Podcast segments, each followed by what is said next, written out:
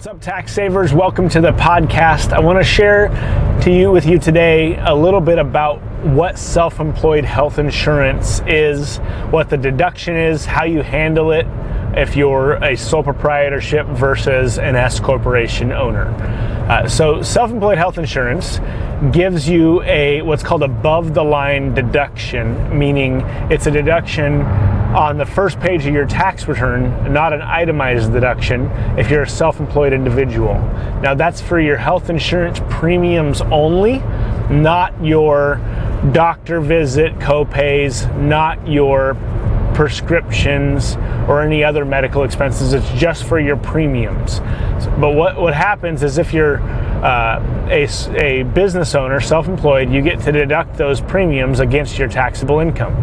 If you're a sole proprietor, meaning you fill out a Schedule C, not a formal entity, then that's also a deduction against self employment tax. Uh, and then as an S corporation, the way you have to treat it is it's not actually a business deduction to the corporation per se, meaning it's not a deduction as insurance expense on the corporation.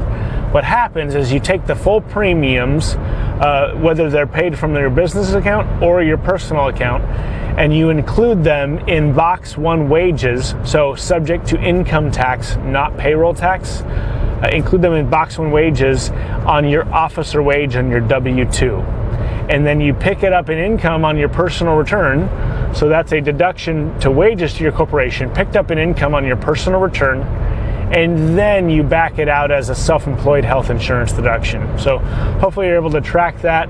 Um, we'll, we'll, also have this in a video if you want to go follow on my YouTube channel, uh, youtube.com slash Tyler McBroom, get a better visual of that.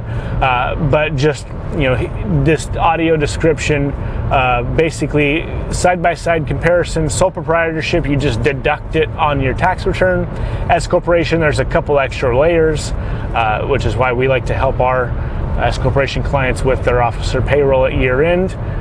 Uh, but you do get a deduction for those premiums only, and that helps because you don't have it subject to a 10% limitation, and then all your other expenses go on your itemized deductions. But uh, that's how the self employed health insurance deduction works. Hopefully, you found that valuable. If you're enjoying this content and having as much fun with this podcast as I am, please leave us a review. It would mean the world to me, and we'll see you next time.